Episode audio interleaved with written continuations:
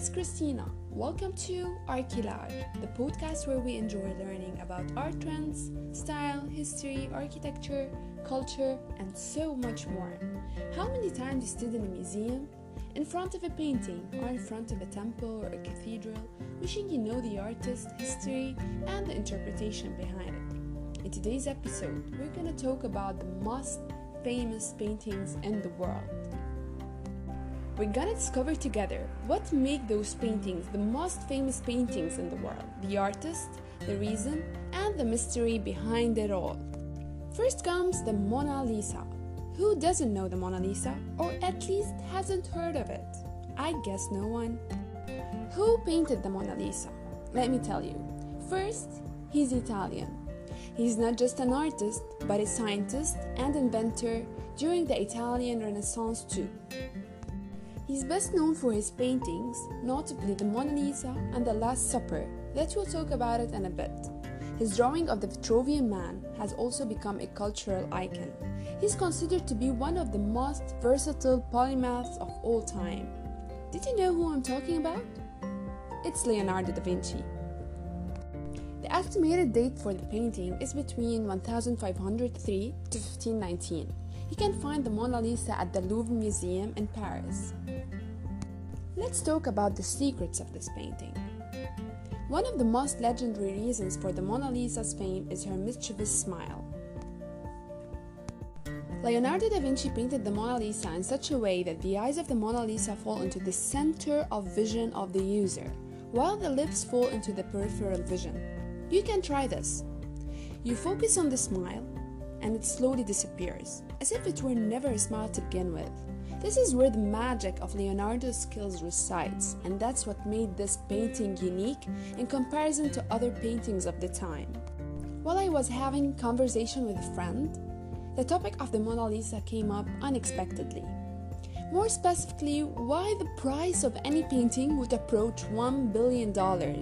What's so special about the Mona Lisa? Did you know, before the 20th century, historians say the Mona Lisa was little known outside art circles. But in 1911, an ex Louvre employee took the portrait and hid it for two years. That theft helped cement the painting's place in popular culture ever since and exposed millions to Renaissance art. Talking about the technique of not using lines or borders. One of the tools Da Vinci created was the sfumato technique, which translates to without lines or borders in the manner of smoke. It was typical at the time for artists to form an outline, whereas Da Vinci did not use outlines, but instead used different tones, shades of paint to create the illusion of light and shadow.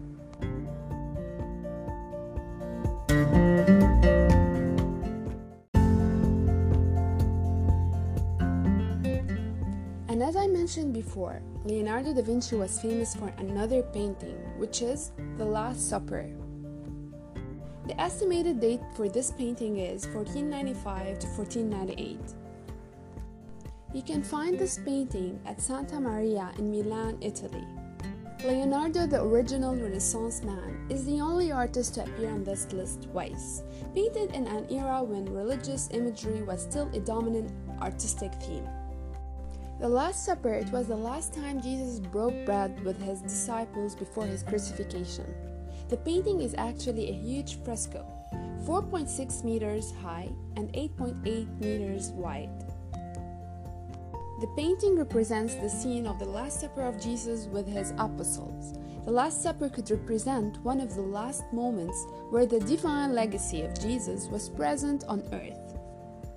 And in honoring this message, Christians feel they are honoring Jesus. Leonardo was well known for his love of symmetry. In his Last Supper, the layout is largely horizontal. The large table is seen in the foreground of the image with all of the figures behind it. The painting is largely symmetrical with the same number of figures on either side of Jesus. Did you know that the fresco has survived two wartime threats?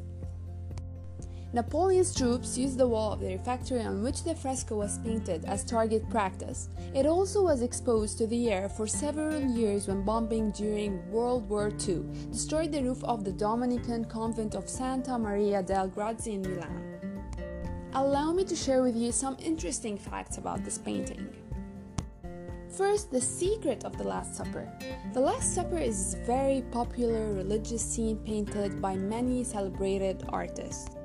Unlike artists before and after him, Leonardo da Vinci chose not to put halos on Jesus Christ. Many art historians believe that Leonardo da Vinci believed in nature, not in God. To Leonardo, nature is God, so he treated every character in the fresco as common people. Another fact about the painting the spilled salt is symbolic. Speculations about symbolism in the artwork are plentiful. For example, many scholars have discussed the meaning of the spilled salt container near Judas' elbow. Spilled salt could symbolize bad luck, loss, religion, or Jesus as salt of the earth. Here's an interesting fact the painting is also a musical score. According to an Italian musician, Giovanni Maria Pala, Da Vinci incorporated musical notes in The Last Supper. In 2007, Pala created a 40 second melody from the notes that were hidden in the scene. And the last sad fact about the painting is that it has been a victim of neglect and abuse. In 1652, monastery residents cut a new door in the wall of the painting, which removed a chunk of the artwork showing the feet of Jesus.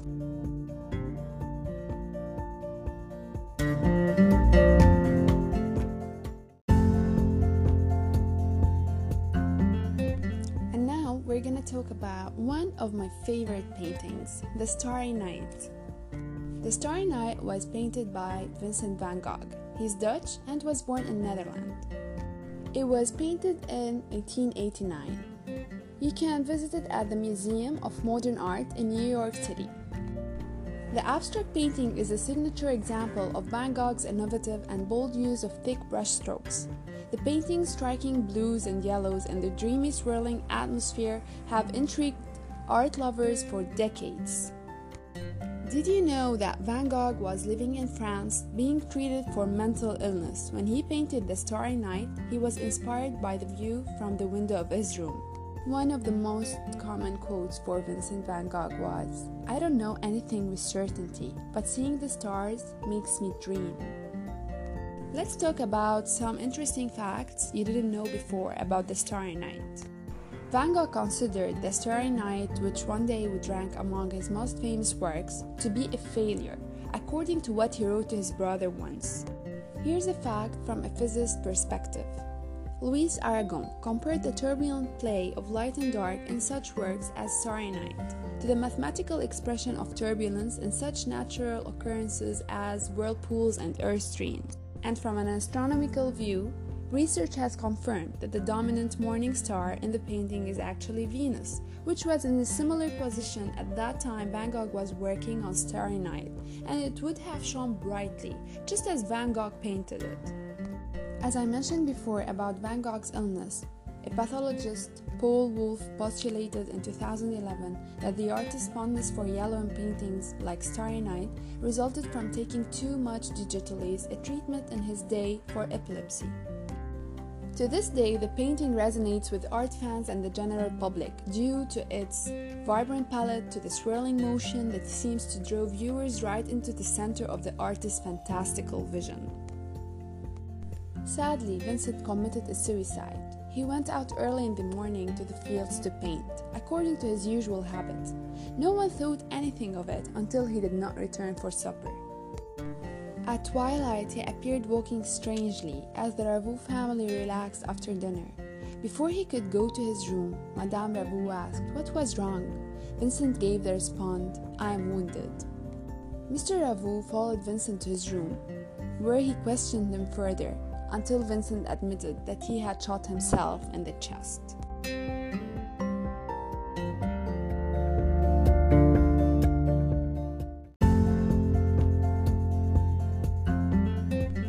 The time to talk about Edvard Munch and his famous painting, The Scream.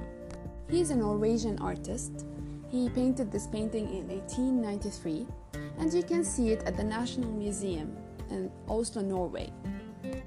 First things first, The Scream is not a single work of art. According to a British Museum's blog, there are two paintings, two pastels, and then an unspecified number of prints. The paintings reside in the National Museum and the Munch Museum, and in 2012, one of the pastels sold for almost $120 million at auction. Much like the case of the Mona Lisa, during thefts 1994 and 2004 of the two painting versions of the Scream, helped elevate the public's awareness of the artworks. Both were eventually found. Everything you thought about the Scream is wrong.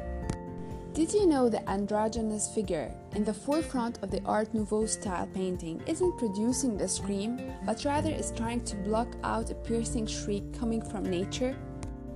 It was inspired by an actual experience Munch had while taking in a sunset stroll in Oslo when dramatic red hue overwhelmed his senses. Again, facts about the Scream. The Scream isn't one piece, but four. Munch created a quartet of executions of the familiar scene. In 1893, the Norwegian artist made a painted Virgin as well as a crying piece.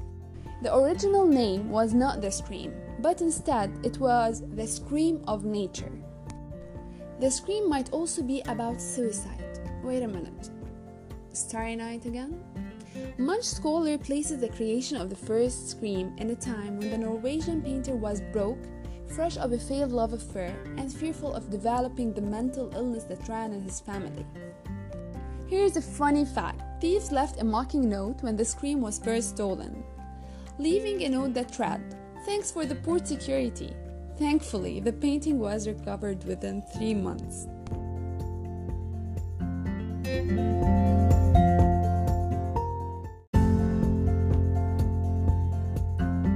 Have you heard about the Guernica? It's for the artist Pablo Picasso. He's a Spanish artist and painted the painting in 1937. You can visit it at the Museum of Reina Sofia in Madrid. The Guernica shows the German aerial bombing of the town of Guernica in the Basque region during the Spanish Civil War. The painting has a distinctive Picasso style, and its unflinching examination of the horrors of war made it an essential, essential part of 20th century culture and history. Did you know that the Guernica was moved to the Metropolitan Museum of Modern Art in New York during World War II for safekeeping?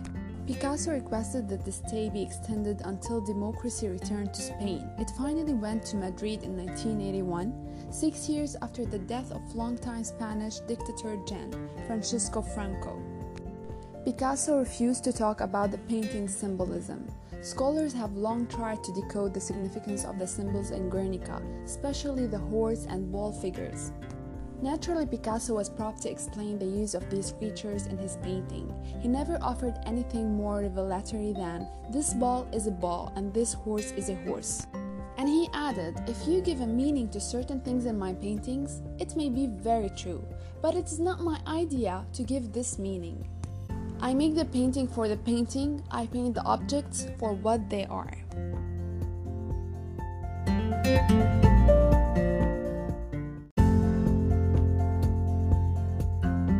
Now we're gonna talk about a painting which is very known for its sensuality, and it is The Kiss. The artist is Gustav Klimt, he's Austrian. The estimated date for the painting is 1907 to 1908. Where to see it? Upper Belvedere Museum in Vienna, Austria. Let's study love with Gustav Klimt's beloved The Kiss. From Klimt's golden period, Byzantine artistic influences can be seen in the highly decorative robes worn by the passionate life sized couple. Klimt makes a general statement about love being at the heart of human existence. Given its magnetic appeal, it seems people agree. The kiss is a simple portrait of lust and love. Did you know about this? While The Kiss isn't for sale, other works by Klimt are bought and sold for huge sums. Oprah Winfrey offloaded the 1907 artwork portrait of Adele Bloch-Bauer II for $150 million in 2016 for a cool $60 million profit. Let's talk about the painting. The piece reflects a collision of artistic styles. The pose of the lovers in the kiss reflects the natural forms favored in the Vienna Art Nouveau of Vienna Jugendstil style movement. But the simple forms with the bold patterns of the purse cloaks shows the impact of the arts and crafts movement, while the use of spiral harkens back to Bronze Age art. Let's talk about some interesting facts about the kiss.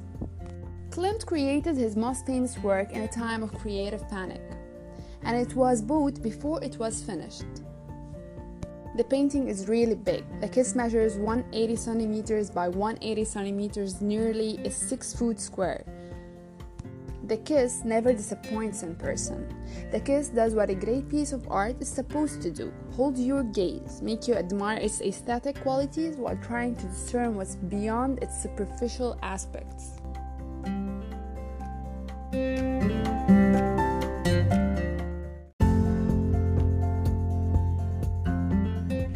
Painting which gets compared with the Mona Lisa. The girl with the pearl earring. The artist is Johannes Vermeer from Netherlands. He's Dutch. The estimated date for the painting is 1665. You can visit it at The Hague, Netherlands.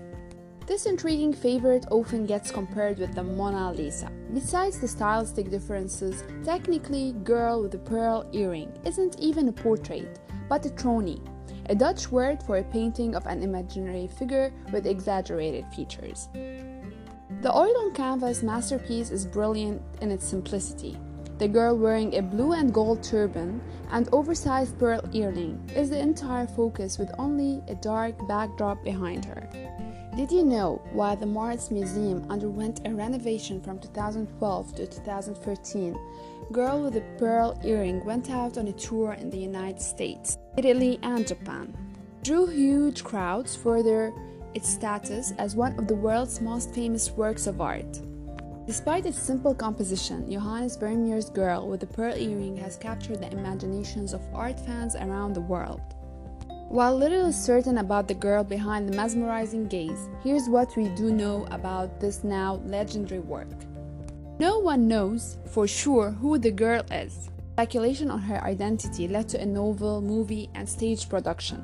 The girl may be Vermeer's daughter. Girl with the pearl earring isn't its only name. The painting has alternately been called Girl in a Turban, Head of a Girl in a Turban, The Young Girl with Turban, and Head of a Young Girl. The painting also has a nickname. Often, girl with the pearl earring is referred to as the Mona Lisa of the North. This is partially because of the girl's curious expression and in part because of the mystery surrounding the piece itself. Vermeer likely used the same earring for another of his paintings. It probably wasn't a real pearl. The paint used for the turban was incredibly expensive. Girl with the pearl earring will never leave home again. And so Girl with the Pearl Earring joined the ranks of Botticelli's Birth of Venus, Picasso's Guernica, and Les Demoiselles d'Avignon. I don't know French, as works sworn to stay safe in their home museums for all time.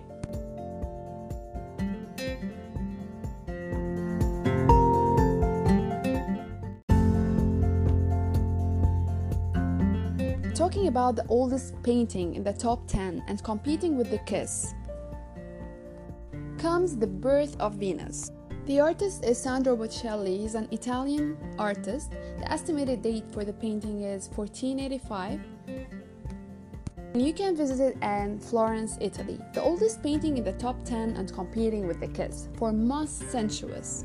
The Birth of Venus was probably commissioned by a member of the wealthy and art living Medici family which ruled Florence and nearby areas for centuries, marrying a renewed interest in classic Greek culture with early Renaissance style, Botticelli creates an unforgettable figure with the goddess of love emerging from a huge scallop shell.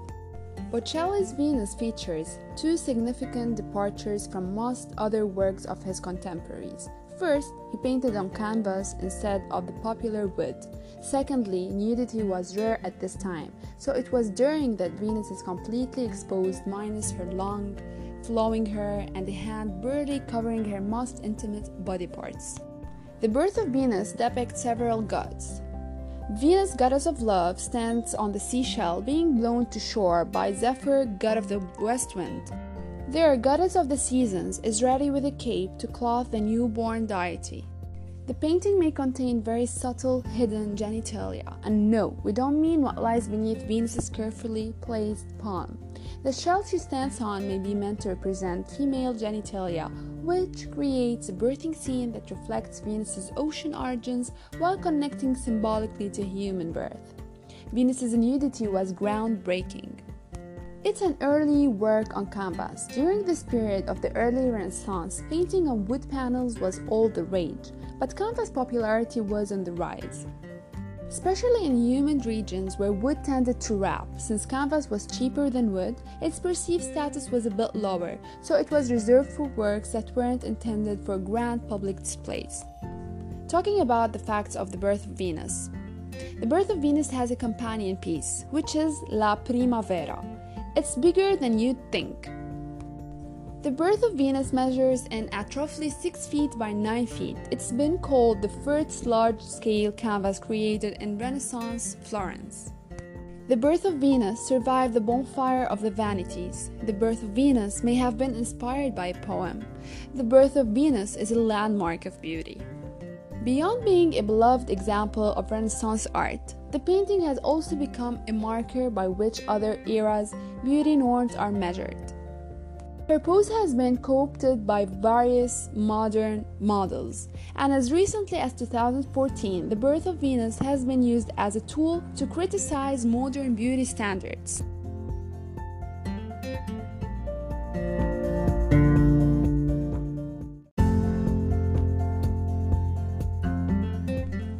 And last but not least, we're gonna talk now about the La Menaninas. It was by the artist Diego Velázquez from Spanish origin. The painting was painted in 1656 and you can find it at the Museum del Prado in Madrid. Madrid is the only city in this roundup where you'll find two of the 10 most famous paintings. First being Guernica and La Meninas. La Meninas is not only Diego's most famous painting, it's also one of his largest. The complexity of the work has fascinated art critics and the public for centuries. The painting does double duty as a portrait. It serves as a group portrait of Spanish royalty, but it's also a self portrait of Diego himself at work. At first glance, Diego's painting La Meninas might seem like just another portrait, but then your eye snags on some curious detail. Soon you can't look away, locked into uncovering clues that have long fascinated and frustrated art historians. Let's dig into the mystery. La Meninas could be called a royal portrait, but really, it's more of a mashup. The king and queen are cleverly included, Above the prince's head, you'll notice a dark wooden frame. Within it, two figures can be seen. Even though Diego was a painter to the king, it was still a bold move to include himself in the painting, which, tor- which turned a royal commission into a self portrait, but that's him on the left with a brush in hand. There's a mystery surrounding what Diego was painting. One of the biggest questions about La Menaninas centers on the canvas that faces away from the viewer. Some scholars think the framed image of the king and queen in the background is not a portrait, but a mirror reflecting the royalty standing before the princess and the painter, just out of frame, posing to be immortalized in oil paints. It's enormous. The painting measures in at roughly 10.5 feet by 9 feet. It went straight from royal hands to the National Museum. Its name was changed at some point given a name of Portrait of the Empress with Her Ladies and a Dwarf. Unsurprisingly, La Menaninas made Diego famous over 150 years after his death.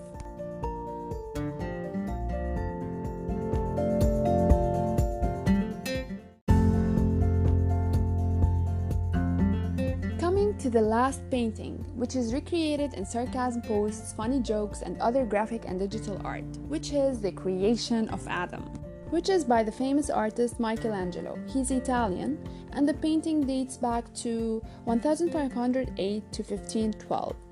You can see it at the Sistine Chapel, Vatican City. The most famous work by the artist Michelangelo covers a section of the Sistine Chapel's ceiling. You have to look up to view it. The scene depicts God and Adam with outstretched arms, their fingers nearly touching.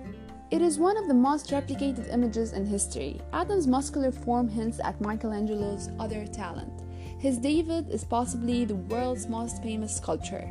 You can see the towering marble statue at the Gallery dell'Accademia in Florence. 500 year old sculpture is confirmed as Michelangelo's only surviving bronzes. Did you know that the ceiling of the Sistine Chapel has been dulled by centuries of exposure to candle smoke, among much less? After a long, extensive cleaning that ended in 1989, people were shocked to see the bright, vibrant colors Michelangelo originally used. Michelangelo actually fired all the apprentices that were there to help him, preferring to do it all himself. It took him four years to finish the Sistine Chapel, and a significant part of that was the creation of Adam. Michelangelo was reluctant. Few know this, but Michelangelo reluctantly accepted the commission to paint the ceiling of the Sistine Chapel. He was accomplished in many forms of art, but he considered himself to be a sculptor and not a painter by trade. Lucky for us, he eventually accepted. Let's talk about the figures of God and Adam. In the painting, God is an elderly white bearded man wrapped in a swirling cloak, while Adam, who's on the lower left, is completely nude. God's arm is stretched towards Adam to impart the spark of life from his own finger. Adam's left arm is extended in a pose that mirrors God, a reminder that man was indeed created in the image and likeness of God. The nudes in this painting were not ignored by the more delicate sensibilities of the times. In 1564, the Council of Trent decided the painting was indecent and ordered the nude parts covered with fig leaves, clothing, and other items. During large restorations performed between the 80s and 90s, many of these nudity covering additions were removed, revealing numerous previously unseen details. Michelangelo wasn't the first to see it complete. Michelangelo couldn't even see his creation first. He had to leave the scaffolding there for it not to come apart, and so he completed the entire ceiling without being able to see his painting as a whole. And so he got to feast his eyes on the entire thing for the first time at its actual unveiling. Not the original commission. Michelangelo was originally hired to paint something completely different, which was to paint the 12 apostles on the pendentives, supporting the ceiling and leave the center of the ceiling simply adorned. However, Michelangelo had a much grander idea in mind and personally persuaded Pope Julius to give him license to carry out his vision a complex painting involving the creation, the fall of man, the promise of salvation through the prophets, and even the genealogy of Christ. Leaving the best for last, in the four years that it took Michelangelo to paint the frescoes of the chapel, he left the painting of the figure of God to the very end, so his technique would be refined to such a degree that the figure would come out as close to perfect as he could make it. Some fascinating features about this painting. The brain isn't the only human body analogy found in the painting. Many believe the red cloth around God has the shape of a human uterus, and the scarf hanging out could be a newly cut umbilical cord. Many speculate about the 12 figures surrounding God. Most experts believe that the figure protected by God's left arm, and because it is feminine and Serg and Adam, is Eve herself. Others speculate that the creation of Adam draws some fascinating parallels to the human brain. Given Michelangelo's expertise in anatomy, these theories have some basis to them. For example, the shapes that make up God and his retinal also make up a pretty accurate anatomical figure of the human brain, including stem, front lobe, and artery. Thinking of how Michelangelo painted the painting on the ceiling, Michelangelo did not lie on his back. It is a popular belief that Michelangelo painted the ceiling while laying on his back, but he actually invented his own type of scaffolding. The man was a genius after all, that allowed him to paint standing up with more control and precision.